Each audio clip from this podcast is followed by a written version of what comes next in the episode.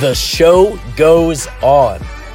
The official show on the Fish Stripes podcast channel with me, Eli Sussman, speaking to you from the parking lot of a Publix in West Palm Beach with about 69% of my voice gone after attending the past few Marlins games here in Florida. I'll talk more about that trip at the end of the pod.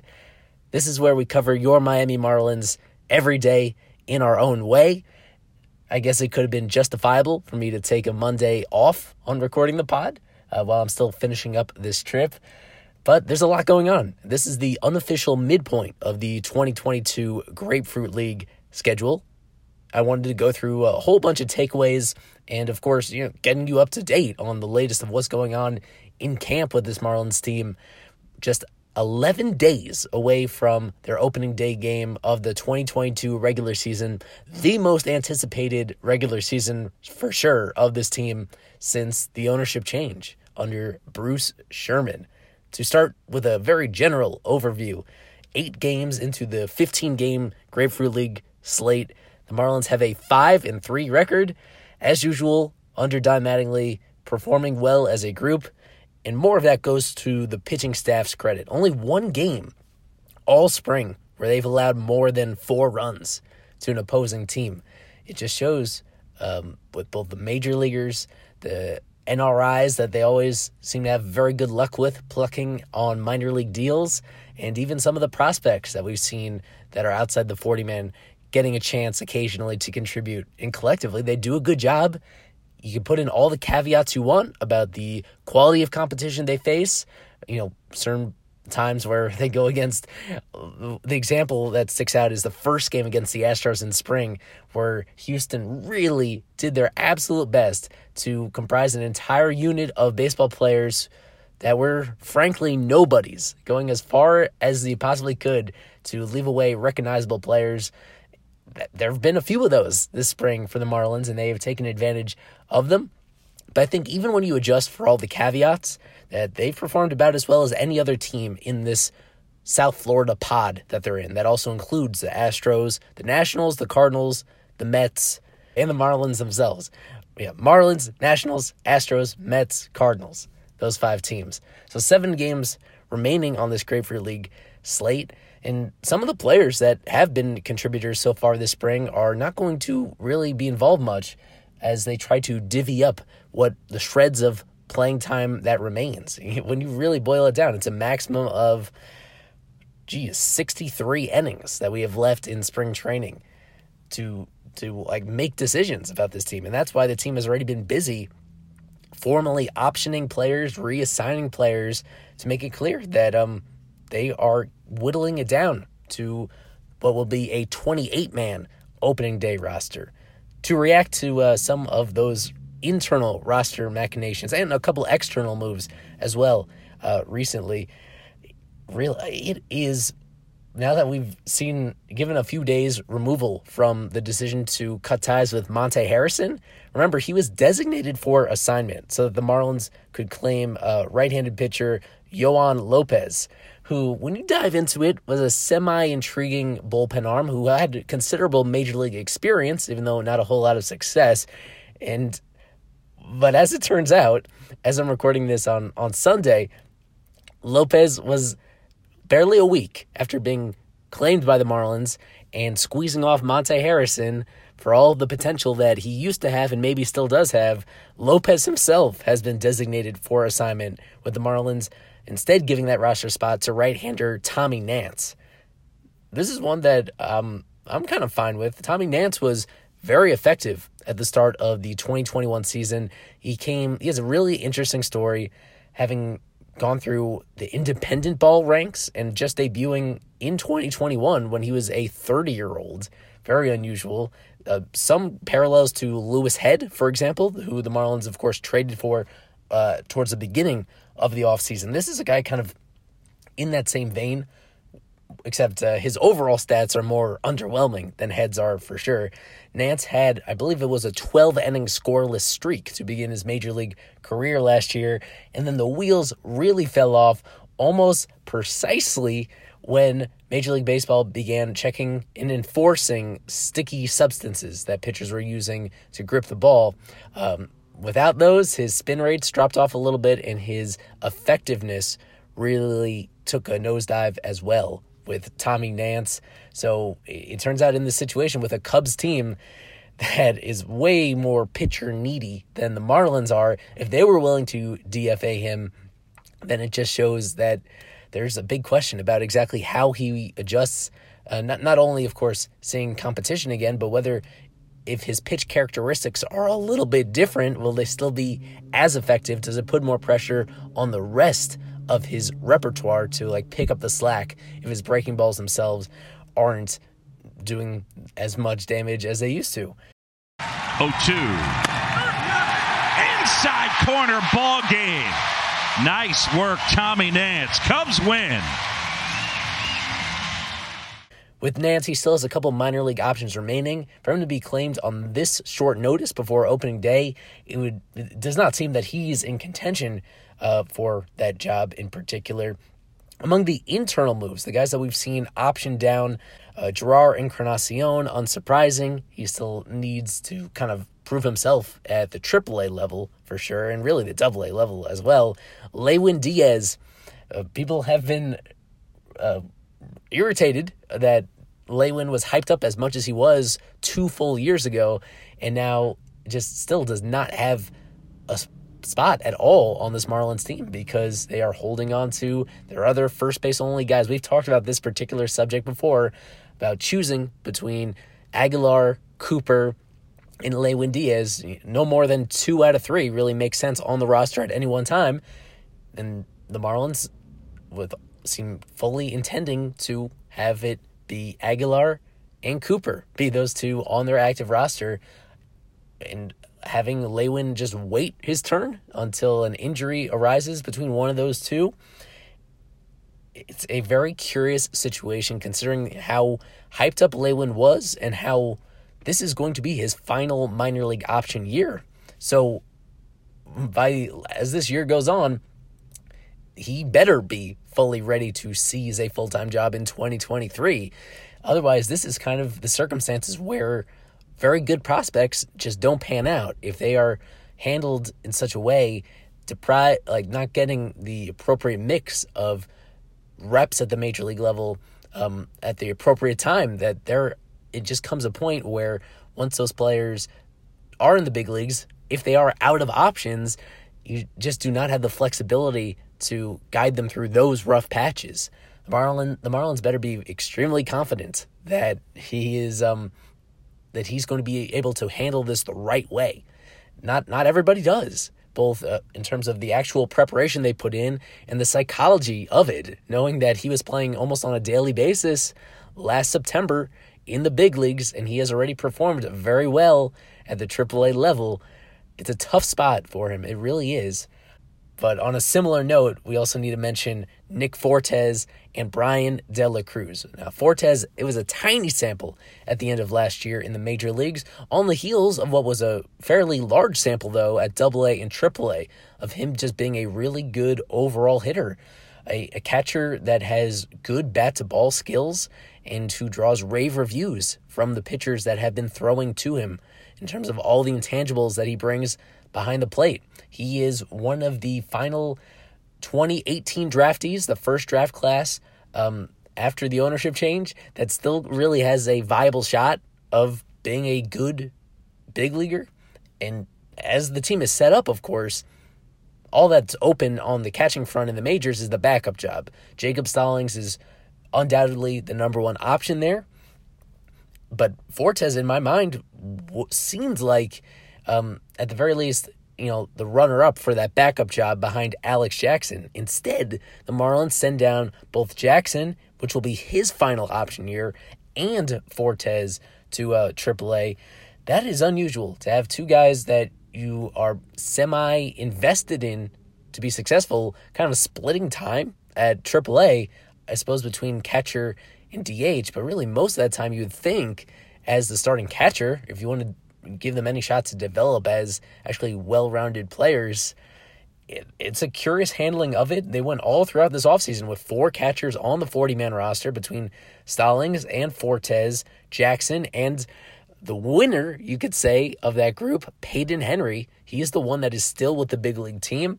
Uh, recency bias, but watching him on Sunday, he had a lot of trouble receiving the ball on Sunday. Uh, I, I'm not even going to look at the official stats, but there were two what seemed to be very egregious passed balls and one other wild pitch. But I know that otherwise his defensive game is pretty well regarded, as well as his kind of offensive ceiling as somebody that is a fairly disciplined hitter as well. That was one reason why the Marlins targeted him in the first place, trading him, acquiring him in a trade from the Brewers last July. So interesting to see that Henry is going to get his first crack at the backup job, and that really all those catchers are still there. Uh, I was somewhat wondering whether that would be the case once we got to the start of the regular season, whether one of those 40 man catchers would be more appealing to another organization that actually sees them as being part of their current solution, whereas the Marlins kind of, again, having three guys that are essentially in the exact same stage of their careers seems redundant.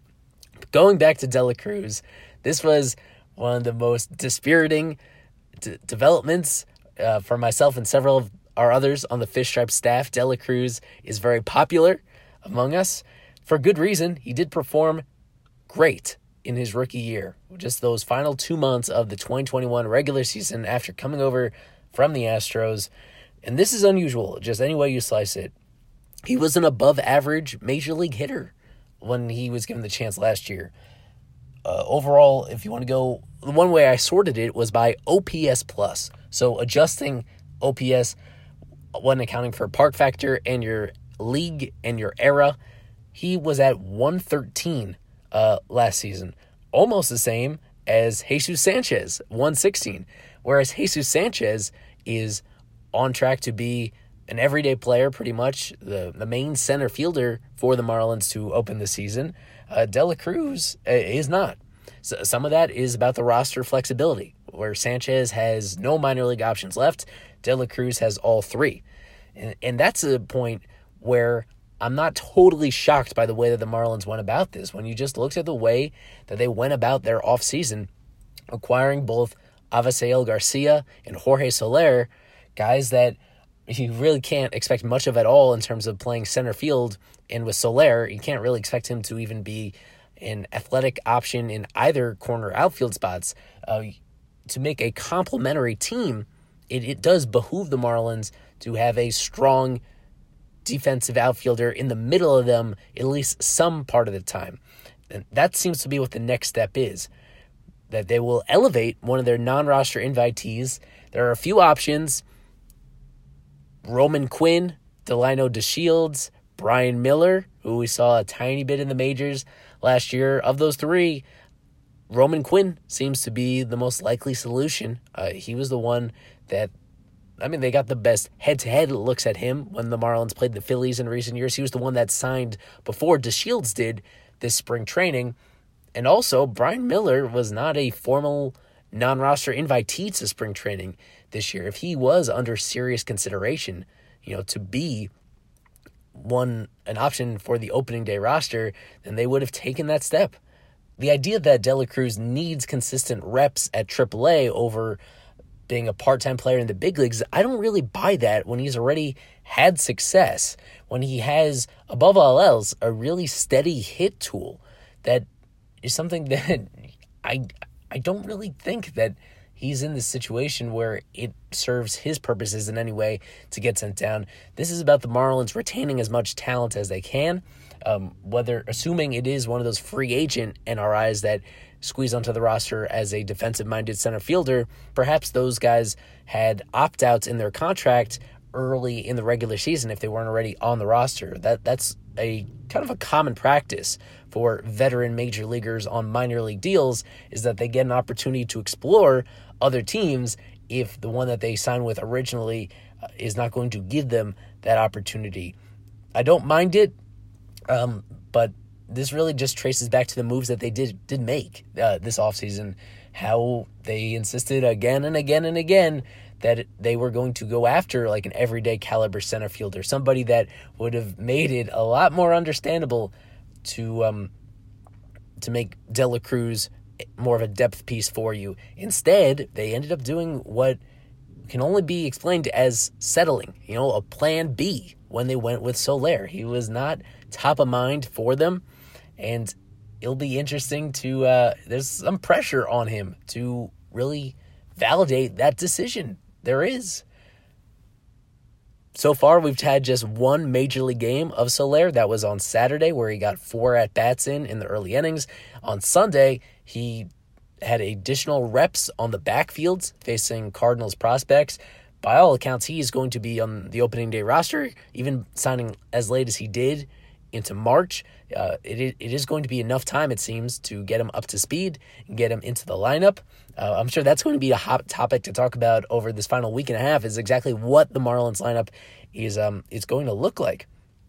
So uh, what I did is I jotted down the lineups that they've used so far in spring training that frankly aren't all that instructive because Soler has only been in one of them, right? On March 26th. In these eight games so far, um, the one inconsistency is Miguel Rojas. He is a very um, critical piece if you're trying to project exactly what this roster looks like. Rojas, for a lot of last year, was batting near the top of the lineup, um, particularly against left handed pitchers. So far this spring, Miggy Rowe has been used in the number one spot, number two, number five, number seven, it looks like, and number nine as well. Five different spots in the lineup in what I believe is only six games started. That's a, that's an unusual type of versatility there. It is a roster that does not have much high end speed in it, right? It has Jazz and his athleticism um, but he's the one that now that they have kind of revamped this roster a little bit, what holds Jazz back from being an obvious answer at the top of the lineup is his on base skills. This is a guy that, for his career so far in the big leagues, a 296 on base percentage. Now that that's kind of the kind of number that was typical of all the Marlins hitters in recent years. For this current Marlins team, it is a lower career mark than anybody else that is lined up to be a regular for them right now.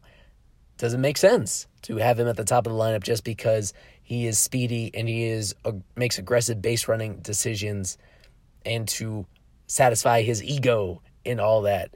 I don't know. You know, based on the most recent couple games, apparently not, because Jazz did bat ninth and eighth, respectively, on the 26th and on the 27th. Another interesting wrinkle in there with him.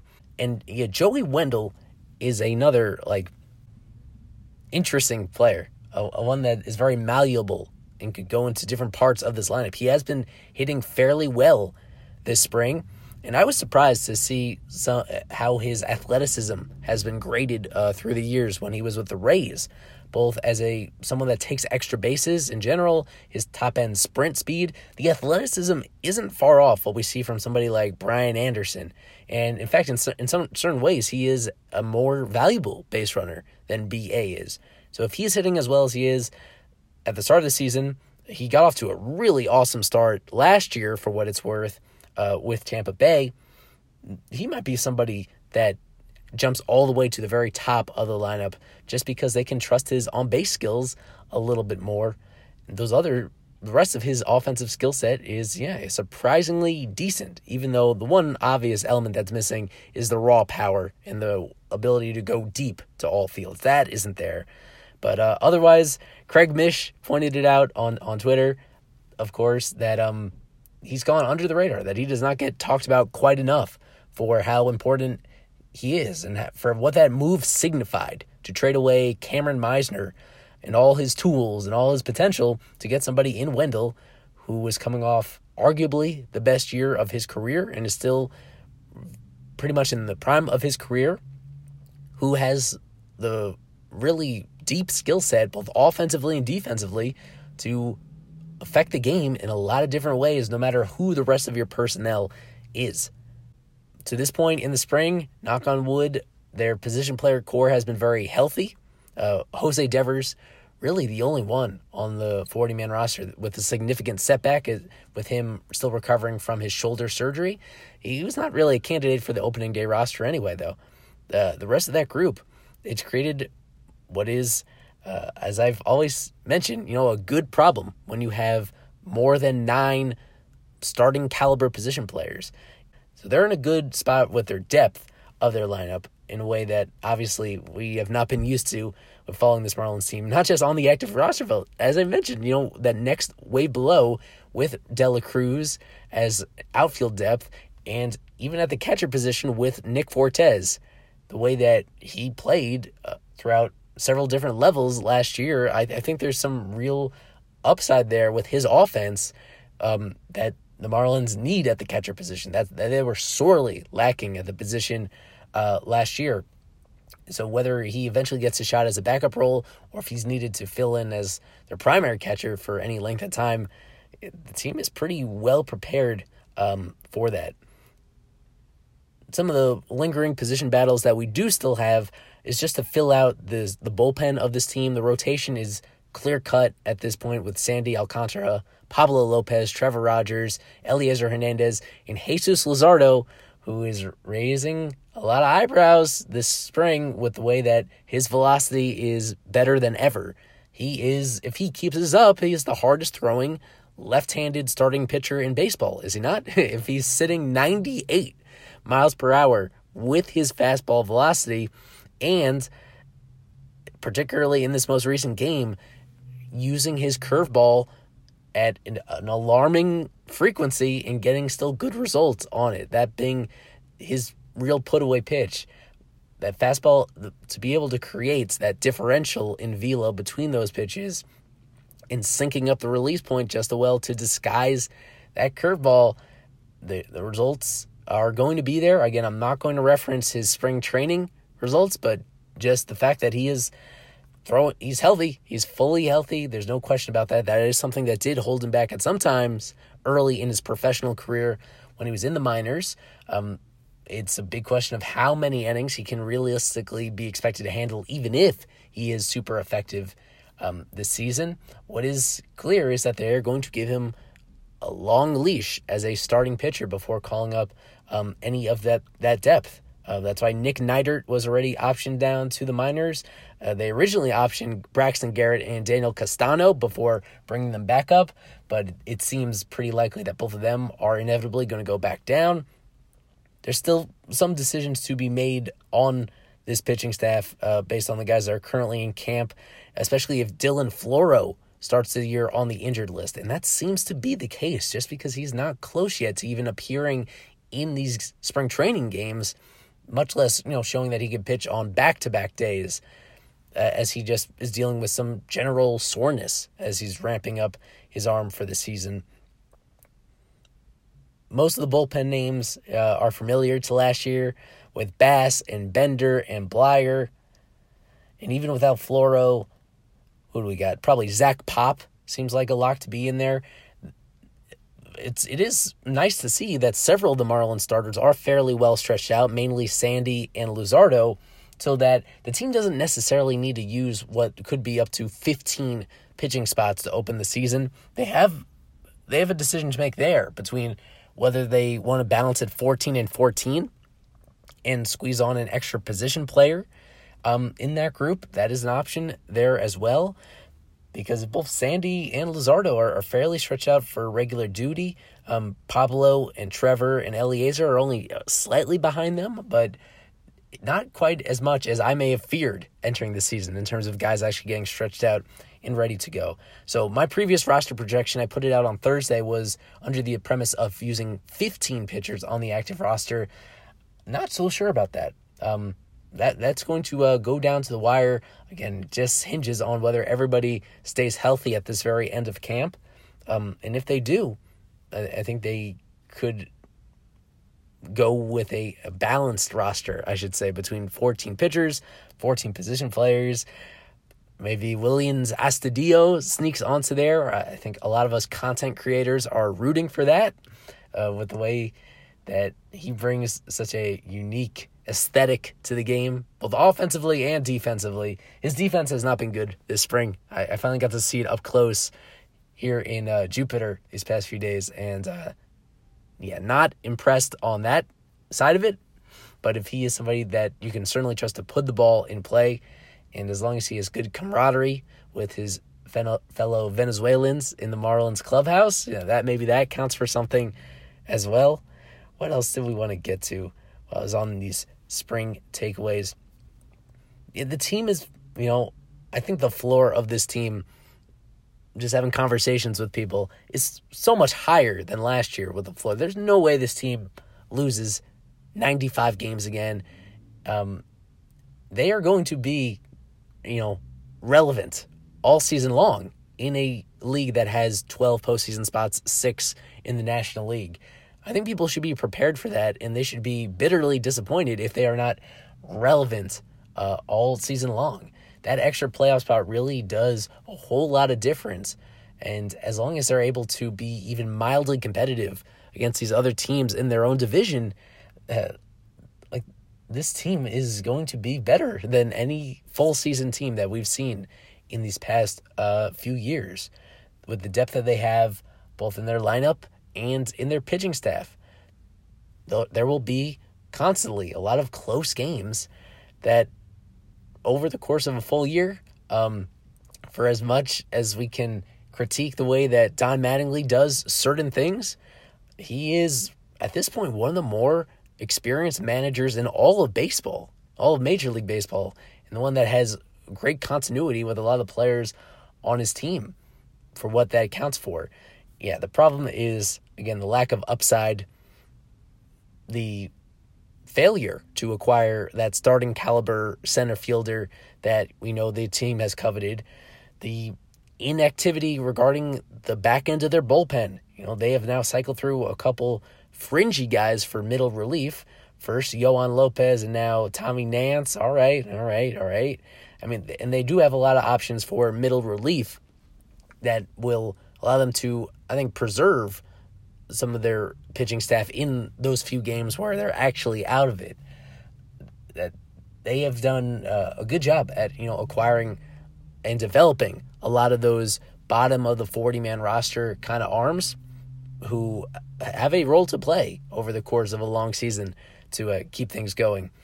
They would be in a much better position if they did acquire, you know, a legitimately good relief pitcher instead of just taking flyers on their own development cases and on the waiver wire. Um, that lack of investment in the back end of their bullpen has been bizarre, considering the way that last year went. Some of last year's bad luck in clutch situations could even out this upcoming year. Maybe. It just seems like, especially with the options available on short term deals, either via free agency or via trade. Um, I mean, the name, the very aspirational name still out there on the trade market would be Craig Kimbrel. But even via free agency, all the names that we've seen come off the board, a lot of veterans, those who had have been in a variety of roles before that could make the team better without really any long term risk whatsoever. All of them signed with other teams. Uh, a lot of them signed in the division. The Marlins, uh, they'll have to live with that. If, if they really believe that those guys with their track records um, weren't weren't going to move the needle for them, well, um, good luck to them in uh, trying to go with a, a, more efficient route, I guess, and just uh, trusting your own process uh, with all of that. Um, I, I, guess the final internal move I should mention, and one that was never going to have any bearing on the opening day roster, but Max Meyer officially was reassigned to minor league camp as well um, this weekend after his one and only Grapefruit League appearance went perfect, absolutely perfectly um, a few days ago. And he's not going to get an encore performance of that against major league hitters as he starts his season in AAA and is going to be groomed as a starter. He's going to be carefully watched for the development of his changeup. And there are still some mixed opinions out there about Max, um, but not quite as many as there were just a few weeks ago.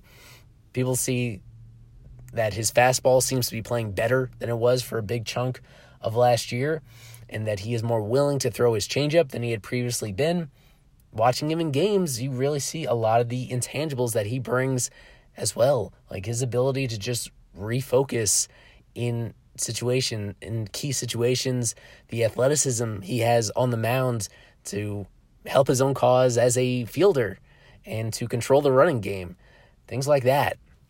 He is uh, he really does have a great attitude and approach to the game, and he knows that he's close to being big league ready uh, for this team.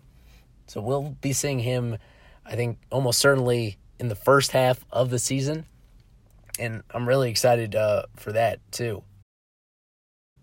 After I record this, I will be watching one final spring game up close between the Marlins and Nationals. I'll be meeting probably a couple more people there, but I did want to say like how enjoyable these past few days have been for me in Florida as somebody based in New York, just coming down to visit for a few days and see games up close and to meet people up close that I've only known virtually uh, through the screens, through social media to actually get to know them up close and personal has been such a blessing. Both people on my own staff and fans of Fish Stripes and colleagues of ours in the media as well. Really, just too many to count that I've been able to meet for the first time and have greeted me very warmly and have just given me great conversations and experiences while I've been down there, down here um, in the Jupiter, West Palm Beach area. For anybody that does live like within reasonable driving distance of here and hasn't experienced many of these spring training games, I give it my highest possible recommendation. It is such a great place to go, especially if the weather lines up the way that it did in my particular case. There's really no place better to spend half a day uh, seeing a game, hanging around in that greater community around Roger Dean Chevrolet Stadium, utilizing the backfields, especially on weekends where it is open even to the public as well to see what's going on on the minor league side. It was such a good time that I am having a hard time imagining letting any other spring and future years go by without me making a little bit of a visit to this area and uh, seeing it myself, experience, understanding the team in a more intimate way than I could from afar, and of course just being able to enjoy this time of year when still every possibility is on the table for every team. Everybody is in a mostly good mood. That too, that was a big part of it. Really is a, a wonderful time of year, a much needed semi break for me to kind of disconnect from uh, the usual grind of preparing content and you know following um, all the observations from afar. This, this was really uh, I think a good decision uh, on my part to uh, come down here. And ultimately, that just goes down to everybody that has made me feel very comfortable in making this trip. So thank you all for that. And thank you to the audience for um, understanding me recording this on a phone. And uh, again, with losing a bit of my voice in the process, that I think ultimately this is going to do put me in a better position to cover the team throughout the 2022 season with what I've been able to gather from the time put in on the ground at spring training itself. This has been Ely Sussman, managing editor of Fish Stripes for the official show, coming at you all throughout this baseball season and these this final week and a half of spring training, getting tantalizingly close to the real thing. Be sure to subscribe to the pod wherever you get it.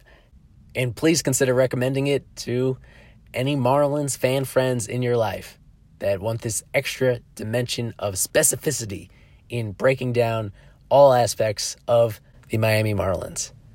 I appreciate the support. As always, go fish.